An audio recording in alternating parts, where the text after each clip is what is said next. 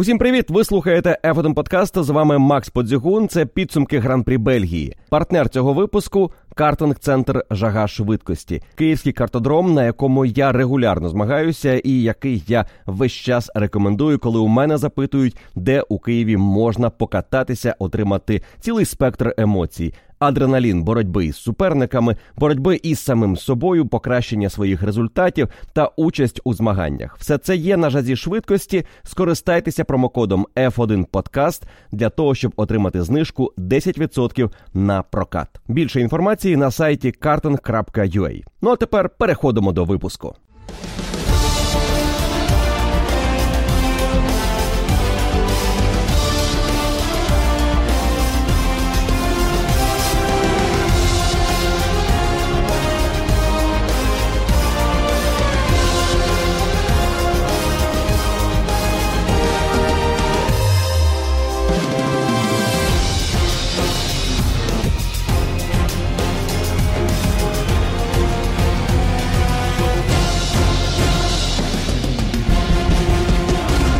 Якщо є у чемпіонаті траса, яку можна назвати трасою Макса Ферстапена, на мою думку, це спа Франкоршам.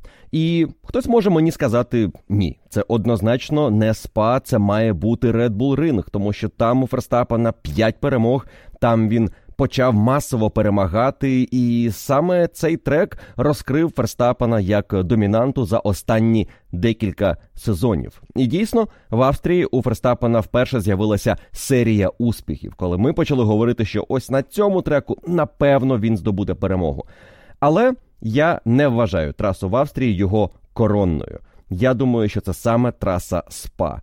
І на цьому треку у Ферстапена дуже цікава статистика і серія виступів, яка підтверджує, що він тут почувається дуже комфортно, і його гоночному стилю цей трек підходить якнайкраще. В цілому траса в СПА це пілотська траса, траса, на якій гонщик може створити різницю. І за історією цього автодрому було чимало гонщиків, які саме в СПА вирізнялися на фоні своїх конкурентів. Далеко за прикладами ходити не потрібно. Подивіться на статистику перемог серед пілотів за всю історію гран-прі Бельгії, і ви бачите на першому місці Міхаеля Шумахера.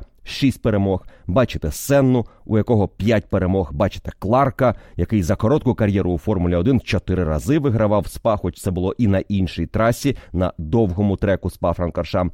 Кімі Райконен чотири рази вигравав СПА, Льюіс Хеймлтон чотири перемоги в СПА. Недаремно такі гучні імена і такі видатні чемпіони значаться серед багатократних переможців в СПА. Ця траса кидає виклик за багатьма показниками. По-перше, її характеристики: швидкісний перший і фінальний сектори, і технічний другий. На цю трасу не просто підібрати оптимальні налаштування. Ця траса технічна, але водночас і дуже швидка. На ній потрібна відвага, і водночас потрібно вміти балансувати на межі, коли з'являються непередбачувані погодні обставини, які регулярно впливають на те, що відбувається протягом вікенду. На цій трасі дуже важко демонструвати стабільність і щороку бути серед фаворитів етапу. Але це саме те, що вдається Максу Ферстапену у його формульній кар'єрі, і мова не лише про Формулу 1. Макс Ферстапен дебютував у формульних класах у Формулі 3 у 2014 році. І в тому сезоні, як дебютант чемпіонату, від нього не було великих очікувань. Але протягом того сезону Ферстапен, розпочавши досить впевнено, завоювавши перший подіум уже на першому етапі, а потім і на другому свою першу перемогу. Ферстапен у другій частині сезону розкрився як претендент на титул. І насправді ті очки і результати, зароблені Естебаном Оконом у першій частині чемпіонату, дозволили йому втриматися на позиції лідера.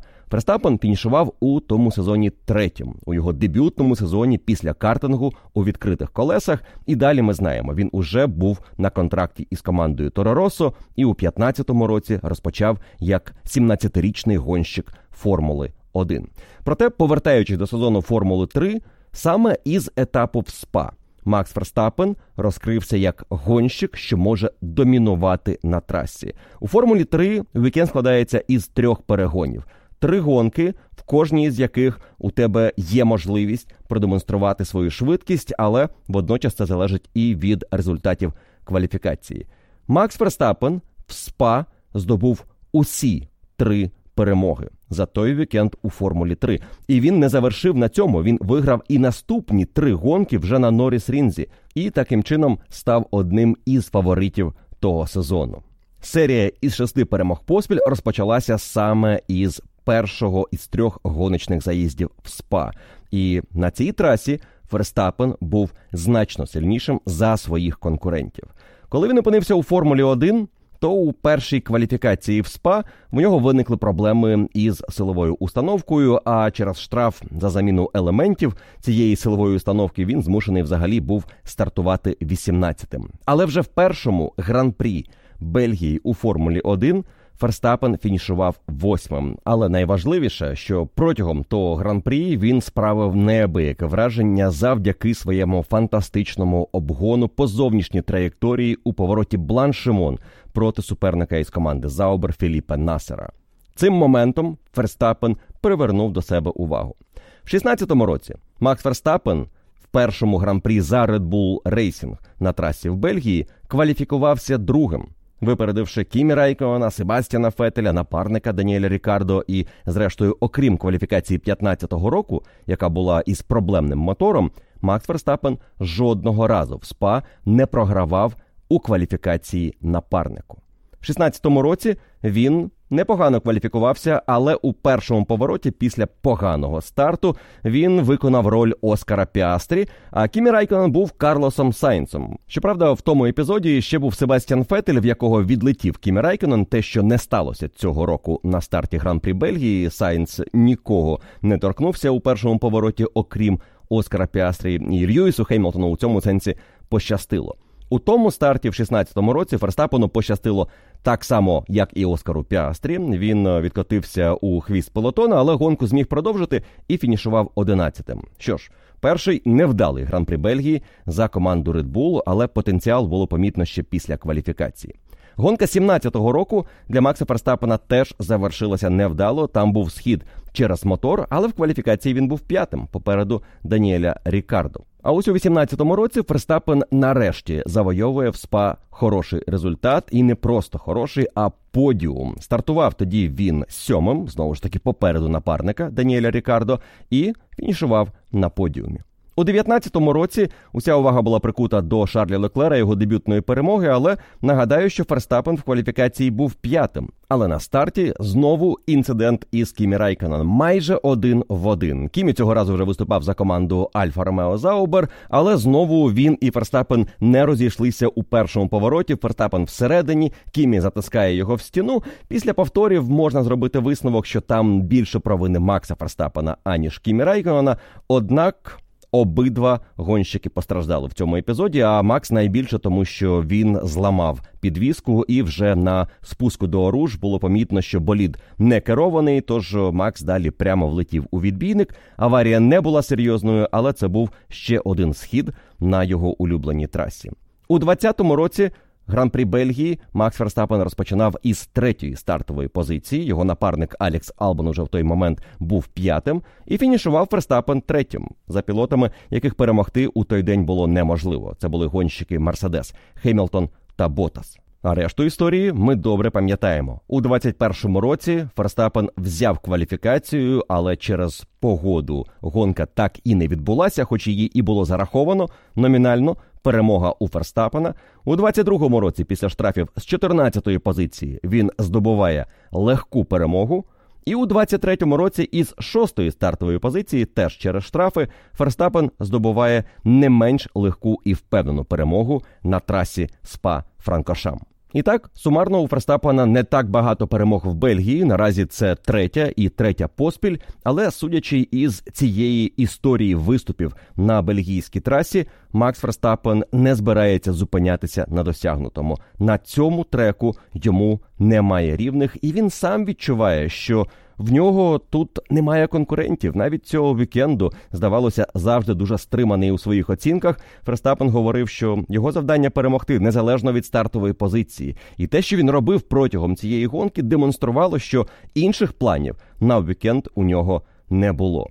Цими результатами Ферстапен мені чимось нагадує Марка Маркеса, легендарного чемпіона MotoGP, який, починаючи із 2010 року на німецькому треку Заксенрінг, був непереможним незалежно від категорії, в якій змагався. Спершу він змагався в наймолодшому класі і переміг в 10-му році, в 11-му і 12-му перемоги в Мото 2 і в MotoGP він перемагав на цій трасі в 13-му, 14-му, 15-му, 16-му, 17-му, 18-му, 19-му і 21-му роках. Якщо Макс Верстапен продовжить виступати у Формулі 1 до завершення його чинного контракту із командою Red Bull до 28-го року включно, то можете порахувати, скільки потенційних перемог в СПА він ще може здобути. І таке враження, що суперники теж у цьому не сумніваються. Мало хто із опонентів Макса Ферстапена висловлювався інакше, окрім як побачимо, хто буде другим. Побачимо, коли Ферстапен вийде в лідери. На якому колі це станеться? Третє, перше п'яте, можливо, аж на десятому. Насправді цього разу Максу Ферстапену знадобилося чимало кіл для того, щоб вийти вперед, аж 17. І за його стандартами, особливо в СПА, це дуже довгий шлях, який йому довелося пройти, перш ніж він очолив. Цей пелотон, але варто було Ферстапену вийти в лідери гонки, як стало зрозуміло, що саме очікує далі на суперників. Це буде в гоночному сенсі приниження, тому що те, з яким темпом Ферстапен відривався від напарника Серхіо Переса і від решти суперників, які насправді трималися у темпі Чеко, що Шарль Леклер, що Льюіс Хеймлтон, вони небагато програвали Пересу. Перес тримав запас і міг би напевно прискоритися ще, якщо була потреба, але Ферстапен від'їжджав від нього просто семимильними кроками і. Це важко пояснити, адже вони виступають за одну команду, мають однакову техніку. Ці боліди навіть налаштовані були схожим чином, але перевага Ферстапена була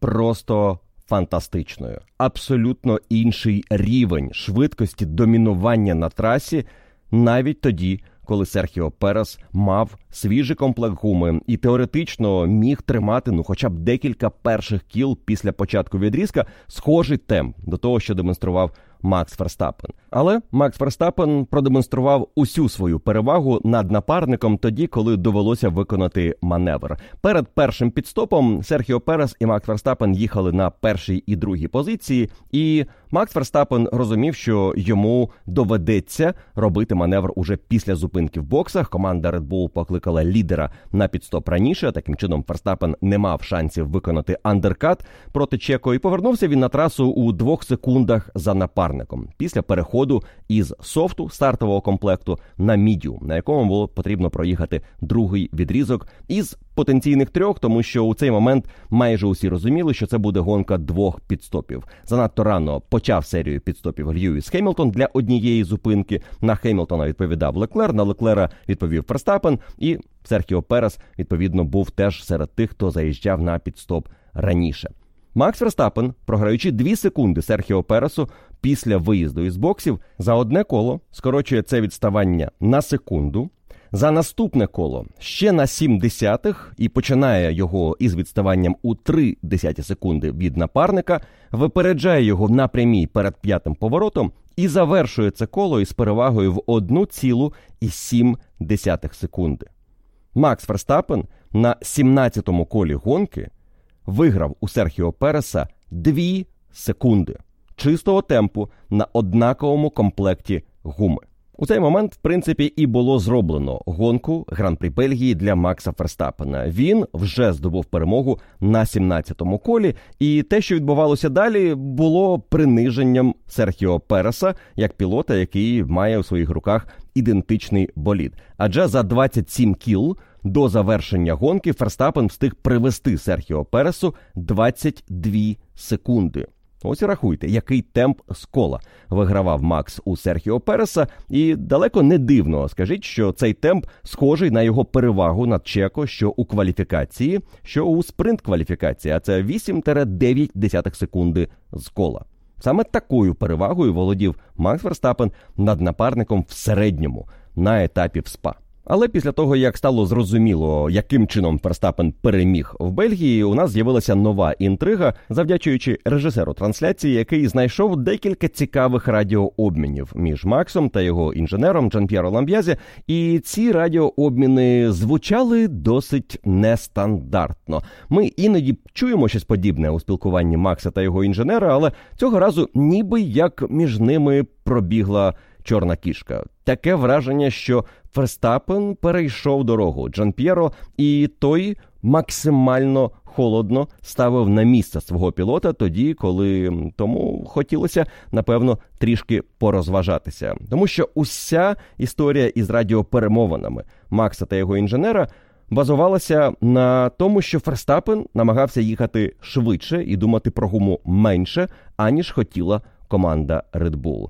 І тут постає питання: чи була проблема у тому, що відбувалося між гонщиком та інженером, чи ми все більше надумали, тому що почули декілька радіообмінів, і ті фрази, які прозвучали в ефірі, лише створювали враження, що між Ферстапеном та GP є конфлікт. Напевно, цю історію варто розпочати із е, навіть не кваліфікації, не ось цієї розмови у другому сегменті, який Ферстапен ледь не провалив через те, що у нього була помилка на його першому швидкому колі на сліках, і потім він хотів одразу поїхати ще одне. Інженер його переконав, що потрібно зробити коло підготовки і атакувати наприкінці. І Ферстапен ледь не вилетів.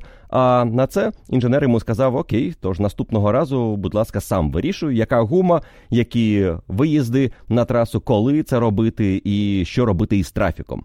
Мовляв, якщо ти маєш сумніви щодо того, як я веду тебе по трасі і що я тобі пропоную, то будь ласкавий, пропонуй свої варіанти, я готовий послухати.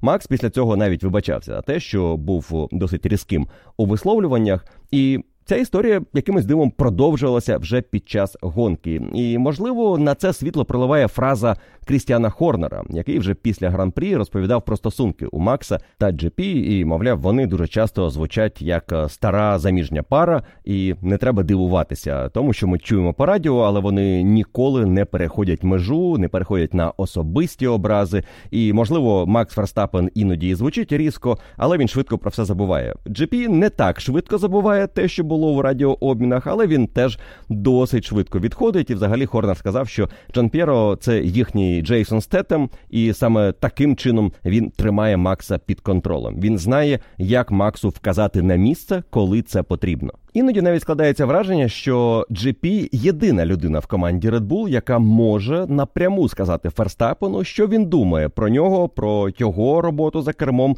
про його дії, і Ферстапен зрозуміє GP. Воно й не дивно, адже Макс Ферстапен і Джан П'єро Ламб'язі разом працюють із першої гонки Макса за команду Red Bull Racing, гран-прі Іспанії 16-го.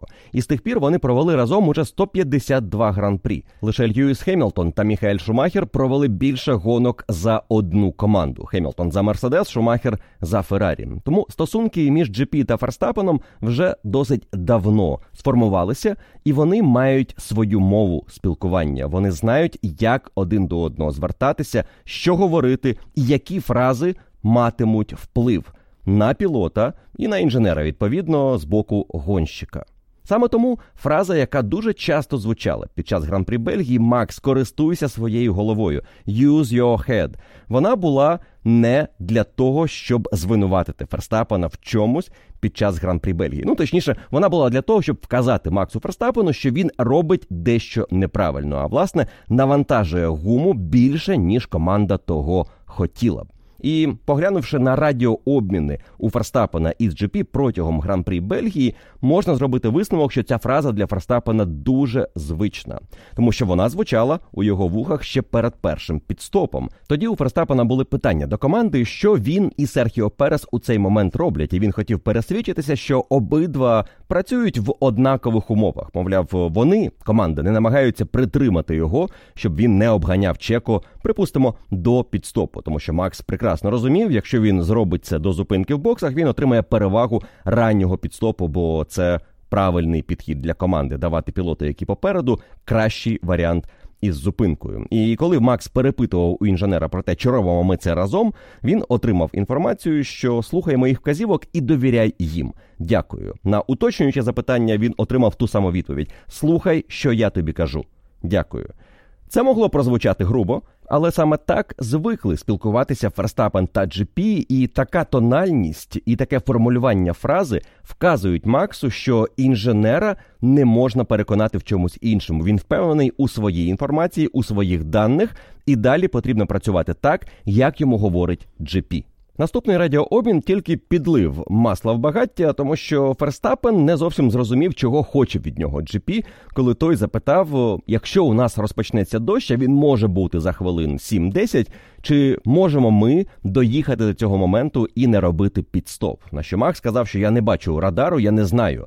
Тому ти мені скажи, що робити. І в цей момент, звісно, GP запитував, чи може Ферстапен на цьому комплекті софту доїхати до тієї фази, коли у нас з'явиться дощ. Насправді добре, що він цього не зробив, і подальші події гонки і приклади інших пілотів підтвердять, що це було правильне рішення робити зупинку до появи дощу. І всі, хто були на зношеній гумі у цей момент, почали втрачати занадто багато. Гума була вже не такою свіжою, не такою прогрітою, втрачала швидше температуру мокрій трасі. І якби це сталося із Ферстапеном, можливо, це могло призвести до певних небажаних наслідків, як ось той інцидент в Оруж, який ледь не завершився вилітом Ферстапена на великій швидкості, коли траса почала намокати. Але вже наступний радіообмін, який стосувався підстопу, на який Ферстапен вже збирався їхати для того, щоб захиститися від Шарля Леклера, що зупинився раніше, звучав абсолютно буденно і так як ми чуємо регулярне обговорення планів на підстоп між гонщиком та інженером. Що робимо попередньому крилу? запитав Джепі. Думаю, на два кліки більше, сказав Ферстапен. Дякую. Абсолютно спокійно, з нормальною тональністю, без питань до Макса Ферстапена і без якоїсь нервової реакції з боку Макса до його інженера. Після підстопу і обгону Серхіо Переса Макс Ферстапен отримав від GP ще одне нагадування про те, що потрібно користуватися головою, і це стосувалося якраз темпу, який Ферстапен демонстрував після підстопу. Він дуже швидко проїхав коло виїзду із боксів, дуже швидко наздогнав Чеко, дуже швидко його випередив і створив великий запас. На що GP сказав, що потрібно думати про гуму. Гума зношується термально, сказав GP, і я впевнений, ти знаєш, що це означає. Тобто гума буде перегріватися від того швидше зношуватися, і це може потенційно створити для нас проблеми. Тому, будь ласка, Макс, починай думати головою, навіщо їхати у такому темпі. Макс Верстапен почув інженера, скинув темп і на мідіумі проїхав свій відрізок, збільшивши перевагу над Серхіо Пересом. Але найбільшого удару позиціям Чеко він завдав уже на фінальному відрізку на софті. І ось перед переходом на софт GP йому говорить: обережно починаємо 14-й коловий відрізок. Не поспішай. Тобто easy out lap, please. І Ферстапен робить наступне. Він запитує: а яким є найкраще коло? Відповідь GP 49,9 це на 2 десяті швидше за твоє попереднє найкраще коло, але думай про гуму. Це головне попереду 14 кіл. І щойно Макс завершує перше коло, а за ним і наступне, після підстопу, вже перейшовши на софт, GP йому говорить: ти використав занадто багато гуми на колі виїзду. Це не дуже хороша стратегія. Після швидкого кола GP говорить Ферстапену, попереду ще 12 кіл. Прошу тебе, трошки думай більше головою. Після наступного кола, яке Ферстапен проїжджає трішки повільніше, GP говорить: це вже кращий темп, але все одно на секунду швидше за Чеко. Use your head. Думай головою, ти продовжуєш їхати все одно швидше, ніж потрібно. І вже потім звучало ось те радіо, яке ми чули під час трансляції, що Ферстапен сказав, можна прискоритися, зробити ще один пітстоп, попрактикуємося. На що GP сказав ні, не цього разу, згадуючи Австрію і його пітстоп за найшвидшим колом. Макс продовжив їхати швидше за Серхіо Переса, але Крістіан Хорнер після гонки підтвердив, що у цей момент він не їхав аж занадто швидко. Крістіан Хорнер запитав на командному містку у GP, що відбувається, і той сказав, що так, Ферстапен їде швидше, але він не намагається створити запас для того, щоб мати підстоп перед Пересом. Просто він їхав швидше за Серхіо Переса, але всі показники на його боліді були у зеленій зоні. Він жодним чином не перевантажував системи, намагаючись створити запас. І в цьому вся історія Ферстапена і гран-прі Бельгії цього року. Він навіть не намагаючись їхати швидко, їхав швидше за усіх, у тому числі і за свого напарника. Його фінальний відрізок на софті був настільки стабільним за швидкістю, що складалося враження, що він їде на іншій гумі в інших умовах за своїх конкурентів. Що у Хеймлтона, що у Леклера, що у Переса. Останній відрізок був із помітною деградацією гуми. Якщо подивитися на результати на колії і врахувати кількість пального, яка зменшувалася, то все одно темп падав у кожного із цієї трійки. Але він не падав у Ферстапена. Останні 10 кіл він тримав практично в одному темпі, враховуючи кореляцію до пального. Тому, можливо, занадто бурхливо реагував Джан П'єро Ламб'язі, коли критикував Ферстапена за дуже активні початки гоночних відрізків і те, що він багато гуми з'їдає. Джан П'єро перестраховувався, але Ферстапен проїхав цю фінальну серію кіл дуже стабільно і навіть не на повній швидкості, але все одно вигравав час у Серхіо Переса і решти переслідувачів. Ми вже цього року і насправді в минулі сезони неодноразово пересвідчувалися, що Ферстапен із гумою вміє працювати ефективно. Він добре її відчуває. І Бельгія це ще раз підтвердила, коли інженер запитав у Макса, яку гуму він хотів би мати на фінальному відрізку, мідіум чи софт. Ферстапен сказав, що за відчуттями гума дуже подібна. Тому насправді вибір майже 50 на 50, але давайте поставимо м'якшу гуму. Подивимося, як на ній. І він за даними, які ми вже отримали після гонки, був абсолютно правий. Що софт, що мідіум поводили себе дуже схожим чином. Софт був трішки швидшим на початку відрізку, приблизно перші 12-13 кіл. Далі темп цієї гуми падав в район мідіума. Але мідіум був стабільнішим на усьому відрізку і за характеристиками не дуже змінювався від перших кіл і до 20-х. Навіть дивно, що Ферстапен поставив софт на фінальний відрізок, тому що протягом цього гран-прі я помітив одну тенденцію у його поведінці на трасі, в його діях, прийнятих рішеннях. Ферстапен почав діяти обережніше. Він почав перестраховуватися. Він не настільки ризикує, як раніше, і зрозуміло, що маючи перевагу такого боліду і його вміння цим болідом користуватися, не потрібно бути героєм у кожній сесії. Він зробив це у кваліфікації в п'ятницю, але був вкрай обережним під час спринт-шутауту. Він був досить обережним і під час самого спринту, а потім в гонці він не поспішав обганяти суперників якомога швидше. Він дочекався нагоди, коли Льюіс Хеймлтон втратить ДРС від Леклера і пройшов Льюіса Хеймлтона. Він швидко розібрався із Леклером, але там особливих проблем і не мало виникнути. І він дочекався нагоди свіжого комплекту мідіума для того, щоб атакувати Серхіо Переса. Він навіть відзначив після гонки, що на першому комплекті на софті я трішки перевикористав гуму. На перших колах, змагаючись із Льюісом, обганяючи пілотів, тому я Дочекався нагоди, коли ми отримаємо свіжий комплект, і на ньому можна буде атакувати як слід. Баланс одразу був ідеальним на цьому мідіумі, і Ферстапен привіз ось ті дві секунди тоді, коли це було потрібно, і виграв позицію у Переса.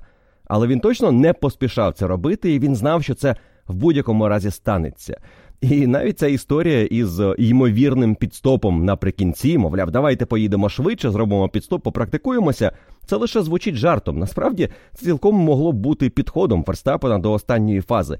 Давайте якось урізноманітнимо для мене цю гонку. Ну, проведу я цей підстоп, ну віддам декілька позицій все одно зможу їх повернути. В мене буде свіжий комплект гуми. І Ферстапен прекрасно знав, що на цьому свіжому комплекті на останньому відрізку, навіть якщо він буде усього декілька кіл, у нього буде перевага в 2 секунди з кола над суперниками. Він легко відіграє позиції і здобуде просто цікавішу перемогу. Але тут уже команда Red Bull не була готова до таких ризикованих сценаріїв і діяла максимально консервативно. Ферстапен здобув перемогу із шостої позиції в СПА, що означає, що у нього тепер дев'ять різних стартових позицій і перемоги з них. Це стільки ж, скільки у Фернандо Алонсо за кар'єру. Отже, наступного разу почекаємо перемоги, можливо, з восьмого місця, можливо, із двадцятого, можливо, із Пітлейн. Ще ніхто не вигравав гонок із Пітлейн. Можливо, це саме той челендж, який потрібен Ферстапену, щоб нарешті пройти цю гру Формулу 1 і сказати усім дякую, було приємно з вами змагатися, але піду я у щось інше пограюся, а ви тут між собою з'ясовуєте, хто найшвидший гонщик після Ферстапена. Вкотре варто відзначити і нагадати усім вболівальникам, які були незадоволені передбачуваністю результату гран-прі Бельгії, ніби ви вперше дивитеся гонки за останні декілька сезонів. Що такі сезони і такі гран-прі, і такі виступи, як Ферстапена, це наш із вами імбир. Якщо ви коли-небудь їли суші, ви знаєте для чого це, щоб очистити ваші рецептори і потім отримати більше задоволення від наступної страви. От 21 рік був нашою стравою. Ми отримали феноменальне задоволення від сезону, де все вирішувалося в останньому гран-прі ще й так скандально. Тепер ми маємо пережити цей період, подивитися на домінування Ферстапена, на його перевагу над усіма іншими пілотами. І так він зжився із цим болідом, із цим інженером. Вони навіть тролити один одного можуть і все одно вигравати перегони.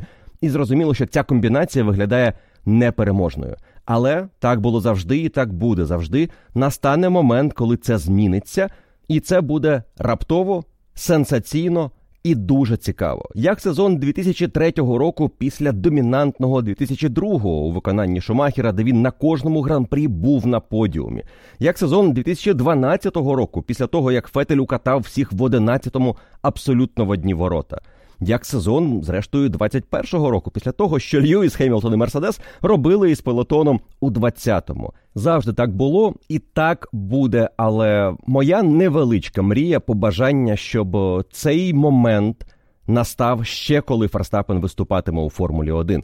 Тому що ті гонки, сезони, коли Ферстапен був загальним улюбленцем, пілотом, за якого голосували за гонщика дня. Хто не бачив ті сезони, нагадаю або скажу вам, що був період, коли титул гонщик дня навіть між собою болівальники називали Ферстапен дня. Адже майже усі ці титули вигравав Ферстапен, тому що він не перемагав, але він демонстрував дуже яскраві перегони десь там за домінантними гонщиками Мерседес або гонщиками Мерседес і Феррарі, коли Феттель і Скудерія змагалися із Хемілтоном.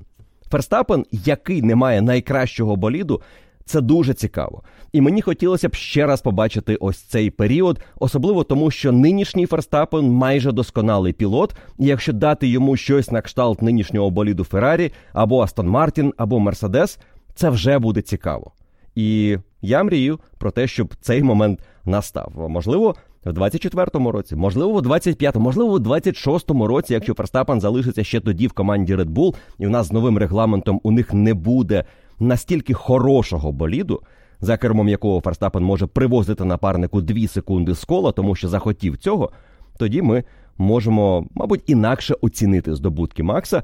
А поки що насолоджуємося його домінуванням, його рекордами, рахуємо ці рекорди, викреслюємо ті, які він уже собі забрав, і слідкуємо за тим, що за його спиною роблять суперники, тому що навіть СПА були деякі цікаві епізоди, які варті нашої уваги, які продемонстрували нам красу тактичного мислення і в певній мірі навіть уміння ситуацію, яка складається вкрай невдало, повернути у свій бік і завершити гонку із результатом, в який на початку навіть не вірилося. По-перше, давайте згадаємо епізод на старті між Карлосом Сайнсом та Оскаром Піастрі. Він вплинув не лише на цих двох пілотів. Цей епізод напряму став причиною провального старту Джорджа Рассела, а також П'єра Гаслі, пілотів, які мали боротися за непогані очки, враховуючи їхню швидкість на цьому етапі. Карлос Сайнс після гонки сказав, що дії Оскара Піастрі були занадто оптимістичними, і він протягом своєї кар'єри Сайнс мається на увазі бачив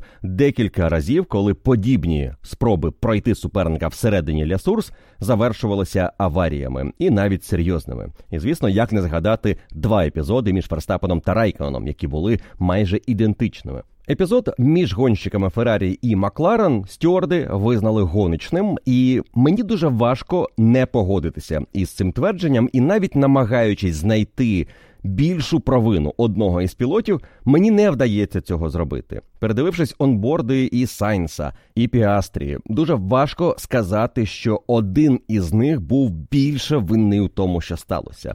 Сайнс був попереду. Сайнс вигальмовувався, але із заблокованими колесами, і можливо його поведінка стала несподіванкою для Оскара Піастрі. Піастрі, стартуючи із своєї позиції, мав попереду чистий трек, який відкривався перед ним за рахунок рухів суперників, що зміщувалися ліворуч, і він мав право пірнати у цю частину траси, і він навіть не блокував колеса, він не робив якихось зайвих рухів. І, подивившись на момент контакту Сайнца і Піастрі, можна побачити, що буквально декілька сантиметрів врятували б їх від того, що сталося. Але Сайнц не до кінця контролював свій болід, уникаючи Льюіса Хемілтона. Оскар Піастрі уже був там всередині повороту, але ще не мав боліда, хоча б наполовину корпусу поруч із Феррарі, тому він не мав права вимагати місця в цьому повороті. І в підсумку маємо контакт на старті гонки у першому повороті, дуже вузькому повороті в СПА. Це не може бути чимось іншим, окрім гоночного інциденту. І на жаль, він мав дуже серйозні наслідки для обох. Піастрі зійшов уже на першому колі, а Сайнц втратив швидкість і був пересувною шиканою для опонентів. Він два кола потримав за собою Фернандо Алонсо, а далі почалося падіння вниз. На четвертому колі він уже на шостій позиції, на п'ятому колі Сайнц восьмий, на наступному колі десятий, далі тринадцятий, а потім опиняється у хвості полотона після підстопу на сьомому колі. Команда Феррарі продовжила рух трасою, і це для багатьох стало несподіванкою. Навіщо на боліді, який значно повільніше за суперників, який точно отримав пошкодження, залишатися на трасі. Але після гонки Сайнс розказав, яким був план Скудерії, і в ньому був насправді дуже цікавий підтекст. Команда бачила на радарах, що може бути злива, або ж просто піде дощ, який змусить директора гонки зупинити цей гран-прі. І тоді у них з'явиться шанс провести ремонт цього боліду і повернутися у боротьбу, якщо буде червоний прапор. На цей прапор вони і сподівалися, тримаючи Сайнца на трасі до моменту, коли стало зрозуміло, що дощ буде незначним, зупинки гонки не буде, і продовжувати сенсу немає. Стартовий контакт між Піастрі та Сайнцем напряму вплинув на декількох пілотів, серед яких був Джордж Рассел. Він стартував із відносно непоганої восьмої позиції, але в момент виходу із першого повороту він застряг саме за Піастрі, який уповільнювався, тому що його пошкодження не були сумісні із швидким проходженням цього відрізку траси. Расел у цей момент відчув себе водієм, який не встиг перелаштуватися у правильну смугу для руху прямо, і зупинився за людиною, яка виконує маневр. Ти вмикаєш поворот і стоїш, чекаєш, коли хтось тебе пропустить. Але Расел, звісно, максимально швидко зорієнтувався. Він втратив насправді не так багато позицій, як можна було очікувати в такій ситуації. З 8 на 11 місце опустився, тобто плюс 4 позиції він додав до своєї стартової, враховуючи схід Ландо Норріса. Але найбільше в цій історії постраждав П'єр Гаслі. Він то старт виконав дуже непогано, але саме він застряг за повільним Норрісом, коли повз нього пролітав літали боліди, і після гонки Гаслі скаже, що я таке враження з десяток пілотів пропустив. Ні, не десяток, але він завершив перше коло з 16-тим, замість того, щоб бути десь міцно у топ 10 як ці гонщики реалізовували свою швидкість, маючи такий невдалий старт. Команда Мерседес зробила все так, як вони звикли робити це у сезоні 23-го року. Якщо Рассел десь змушений відіграватися, робимо один підстоп. І Джордж до 22-го кола знаходився на мідіумі, перевзувся в софт. Як ми знаємо, софт прекрасно себе поводив на дистанції, особливо під кінець гонки, і завдяки цьому він фінішував позаду Алонсо, Хемілтона, Леклера, Переса і Макса Ферстапена. Фініш в топ-6 після 11-ї позиції на першому колі це непогане досягнення. Особливо, якщо згадати, що у Джорджа Рассела із максимальною швидкістю було все далеко не так добре, як у Льюіса Хемілтона через вибір налаштувань на цей вікенд. Схожа історія була і у П'єра Гаслі. Він перший відрізок на софті зробив максимально довгим до 23-го кола. І коли вже перевзувався в мідіум, то знав, що буде їхати до кінця. І це йому допомогло трішки менше, аніж Джорджу Расселу. По-перше, Гаслі довго вилізав із цієї зони аутсайдерів. Коли його прямі опоненти почали робити підстопи, він до 11-го кола піднявся якраз за Расселом. Вони їхали майже паралельно до сьомої позиції. Далі Фернандо Алонсо, який зробив зробив підстоп раніше, відіграв позицію Гаслі, і пізніше, коли Рассел зупинився в боксах, Гаслі із шостого місця поїхав на свій підстоп, але повернувся вже на 13-му місці. І повернувся не зовсім вдало, застряг за Алексом Албоном, з яким довелося поборотися, і це була красива битва, яка завершилася в підсумку перемогою П'єра Гаслі. І цей маневр ми з вами бачили. Але, до речі, не бачили, що його напарник Естебан Окон виконав подібний маневр теж проти Алекса Албона. І режисер трансляції, можливо, подумав, що він вже це показував, тому що це теж болід Альпін проти Вільямс, але і Окону вдалося у тому 11-12 повороті по зовнішній траєкторії спершу, потім вона стає внутрішньою пройти Алекса Албона. Гаслі вище піднятися не вдалося. Він завершив цю гонку за Юкі Цунодою, і потім скаже, що в нього були якісь дивні відчуття від роботи двигуна. Таке враження, що він на прямих взагалі не витягував, і його максималка була далеко не такою, як у напарника. Естебана Окона. І поглянувши на дані телеметрії, скільки Гаслі витискав по максимальній швидкості в зоні ДРС, це 354 км на годину. Це навіть вище за Естебана Окона з його максималкою 349. Середній показник Гаслі в гонці, це враховуючи і ДРС, і відсутність ДРС, 337.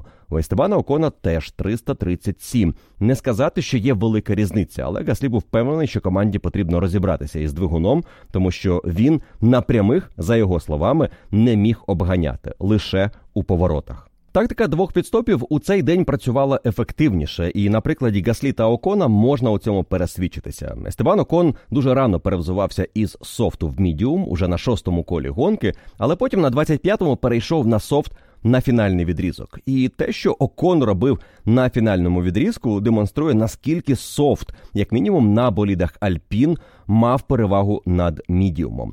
Окон і Гаслі були поруч на 26-му колі, але Окон завершив гонку за Ландо Норрісом на восьмій позиції, а Гаслі так і не зміг наздогнати і пройти Юкі Цуноду. Але давайте повернемося до Ландо Норріса, який фінішував попереду Естебана Окона, тому що фініш в топ-7 для пілота, який стартував сьомим, насправді не був очевидним уже після початку гран-прі. Ландо Норріс після гонки скаже, що він на прямих ледь переходив на восьму передачу, і Макларен знали, із чим їм доведеться працювати в гонці, тому що вони вже у суботу відчули, що помилилися із вибором заднього крила.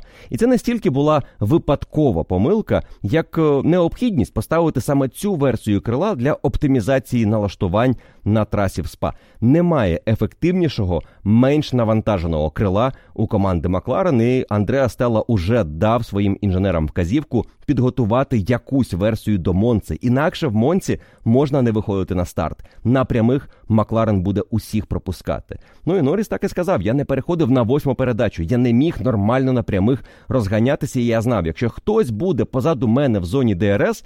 Перед поворотом ляком вони вже точно будуть попереду. І таких обгонів проти Норріса назбирало чимало суперників. Ландо розпочав гонку із сьомої позиції. На другому колі він ще був сьомим, але далі він програє Цуноді, потім програє Албону і Стролу. І після цього розуміє, що потрібно щось змінювати. Так продовжуватися не може, темпу немає, і команда робить підстоп. Робить відчайдушну спробу щось зробити із цим гран-прі, перейшовши на хард.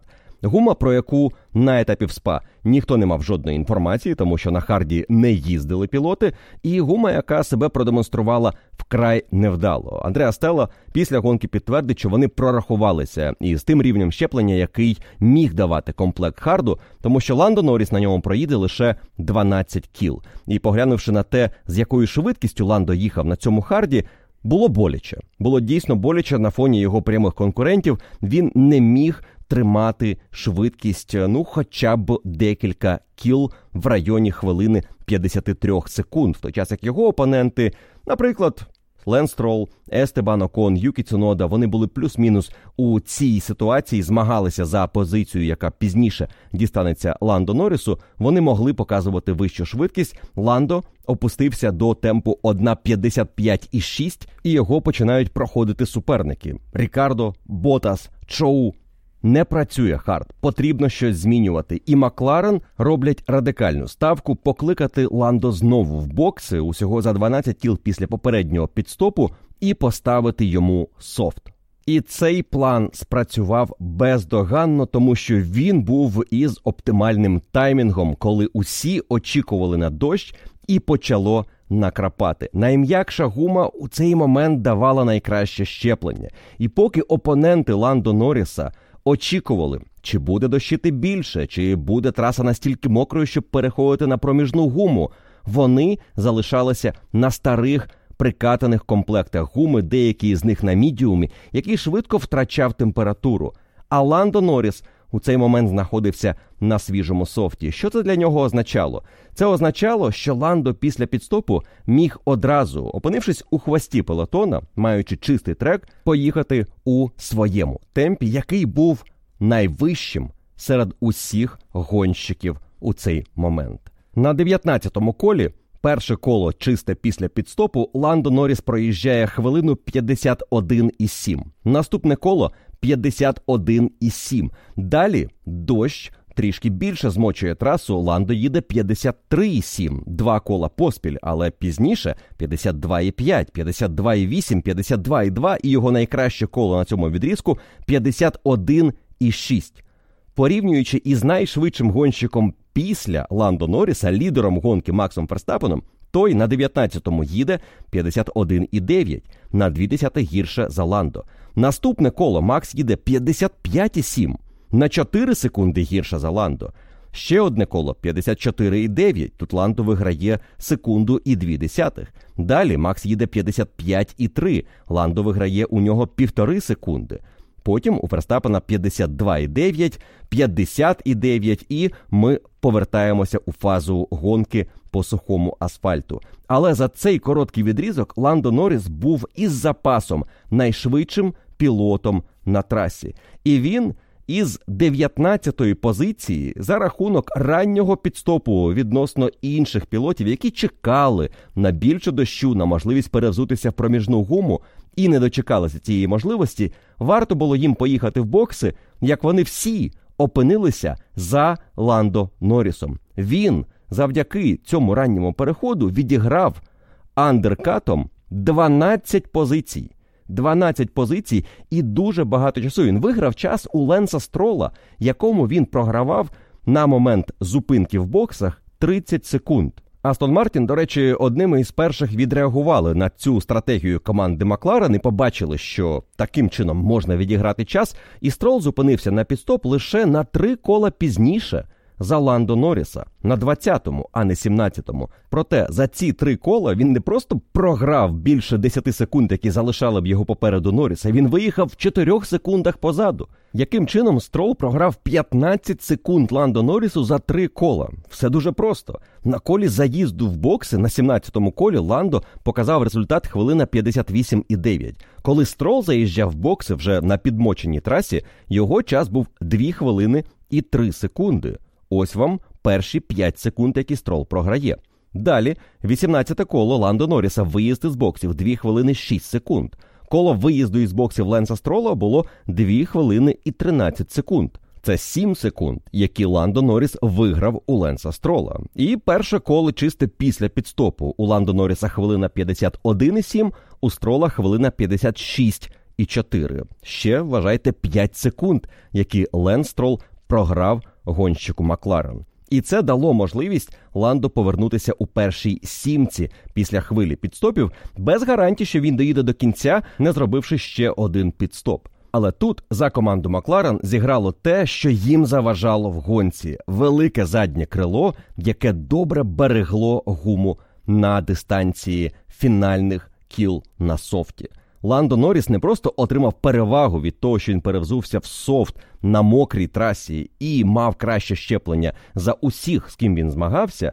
Він ще й завдяки великому крилу беріг гуму до кінця, і тому з 17-го кола зміг доїхати до фінішу, не зробивши третього підстопу і зберігши сьоме місце на фініші. Результат, якому Ландо після фінішу тільки радів, тому що команда навіть не сподівалася після такого старту, що їм вдасться завоювати очки. На його думку, вони мали фінішувати 15-ми, 16-ми, можливо, 17-ми, але не у першій сімці. Тож на канікули команда Макларен відправляється у хорошому настрої, адже за останні декілька гонок вони опинилися у групі лідерів. І так, гонка в Бельгії, яка розпочиналася настільки оптимістично, особливо після результату Оскара Піастрі у спринті. І про спринт і його підсумки ви можете послухати у подкасті, який вийшов в суботу ввечері. Він сьогодні уже відкритий для всіх учасників клубу, які мають доступ і до цього подкасту. Оскар Піастрі і Ландо Норріс загалом за останні декілька гонок продемонстрували результат, на який Макларен і не сподівалися ще на початку сезону. Відповідно, вони готуються до другої фази чемпіонату, знаючи, що у них є болід, який може конкурувати із Феррарі, Мерседес. Астон Мартін не знають, де вони сильні, де вони слабкі, на яких трасах у них будуть проблеми, на яких навпаки зможуть боротися за подіуми. Проте наразі не виникає сумнівів у тому, що команда Макларен ще завоює декілька трофеїв до кінця цього року. Чи завоює команда Альфа Таурі до кінця року ще якісь очки після 10-го місця Юкі Цуноди на гран-прі Бельгії? Залишається питанням відкритим, але Юкі Цунода дуже вчасно зміг підтвердити свою швидкість на трасі, де команда Альфа Таурі не сподівалася на такий результат, але на цей результат вони робили ставку, коли налаштовували болід на цей вікенд. Вони знали, що гонка ймовірно буде сухою, і це буде їхній шанс спробувати переграти суперників, які могли зробити акцент на дощову кваліфікацію і дощовий спринт. Тому, пожертвувавши спринтом, команда спробувала в неділю відігратися, і навряд чи це дозволило б Юкі Цуноді завоювати очки, якби не його старт. Маючи 11-ту стартову позицію, Юкі Цунода блискуче зреагував на проблему Оскара Піастрі і наприкінці першого кола уже був восьмим. Цунода після гонки навіть буде жартувати, що я їхав і попереду бачив синій болід, червоний, чорний і зелений. Здається, ніколи ще не бачив саме ці боліди переді мною в гонці. Я знав, що я десь в районі сьомої, можливо, навіть шостої позиції. Насправді він був восьмим, але до шостого місця він підніметься після проблем Карлоса Сайнца і після того, як Ландо Норріс почне здавати місця. Тож Юкі Цунода на початку гонки опинився у першій шістці, і це великий контраст із тим, де у цей момент знаходився Даніель Рікардо, який на початку гонки був 19-тим, і власне на цій позиції він залишався до шостого кола. Рікардо був аутсайдером в той час, як Цунода опинився у першій шістці. І дивлячись на темп пілотів команди Альфа Таурі, протягом гоночної дистанції, можна побачити, що різниця між ними була зовсім невеликою. На фінальному відрізку так Юкі Цунода трішечки швидше тримав темп за Даніеля Рікардо, але тут варто сказати, що Рікардо і Цунода їхали дзеркальну стратегію. Рікардо стартував на софті, на п'ятому колі вже перевзувся і потім робив два відрізки на мідіумі. І це напевно було помилкою, тому що софт на фінальному відрізку був перевагою. Цунода навпаки стартував на мідіумі, потім ще раз перейшов на мідіум, і фінальний відрізок мав на софті. Після того, як Рікардо і Цунода проведуть свої перші підстопи, Рікардо ще раз нагадаю, п'яте коло, Цунода це дев'яте коло гонки. Вони опиняться досить близько один до іншого. Між ними буде 4 секунди, і Цунода буде знаходитися на 11-й позиції. Рікардо буде 14-тим. Але ось ця різниця в декілька болідів і групи, в яких вони знаходилися, напряму вплине на те, як далі буде розвиватися гонка для одного і іншого. Цунода почне боротьбу із Алексом Албоном і відіграє позиції на свій наступний другий підстоп. Він поїде знову із шостого місця, піднявшись аж так високо. Той час як Рікардо вище 12-го місця у цій гонці не підніматиметься. Він матиме боротьбу із Магнусоном, пізніше із Джоу Хюлькенбергом Ботасом. І цю гонку завершить позаду Кевіна Магнусона і випередить лише Сарджента та Хюлькенберга. А ось Цунода зміг свою ситуацію реалізувати в очки. Залишившись у групі поблизу топ-10 після підстопу, і коли команда Вільямс почала здавати позиції, тому що вони зробили три зупинки в боксах замість двох, Цунода виявився гонщиком, який успадкував місце у топ-9, яке стало десятим після обгону Естебана Окона. Висновок тут дуже простий перевага позиції на трасі і менша кількість боротьби із суперниками, яких ти не можеш обганяти, тому що у тебе недостатньо максималки, в тебе неефективна зона ДРС. Це все безпосередньо впливає на твій результат. Цуноді пощастило в певній мірі багато позицій відіграти на старті і опинитися у групі швидких болідів, які йому не заважали, і сам Цунода був цією пересувною шиканою для деяких із них. Але Рікардо із такої групи вилізти не зміг. Тому його підсумковий результат значно гірше за те, що показав Юкі Цунода. І єдина причина того, що результат саме такий, не швидкість пілотів, а те, де вони були на старті. І тут ми повертаємося до п'ятничної помилки Даніеля Рікардо, яка коштувала йому участі у другому сегменті кваліфікації. Якби не та помилка, він був би у топ 15 і, можливо, десь поруч із Цунодою, скажімо, на тій же 11-й позиції. І там уже міг бути зовсім інший старт, інша боротьба, і, можливо, навіть перші очки для нього у цьому чемпіонаті. Але ці очки для команди знову привіз Юкі Цунода. Саме тоді, коли вони йому були вкрай необхідні перед літньою паузою в чемпіонаті, після того як у нього змінився напарник. Але дещо в команді залишається незмінним. Очки завойовує Цунода.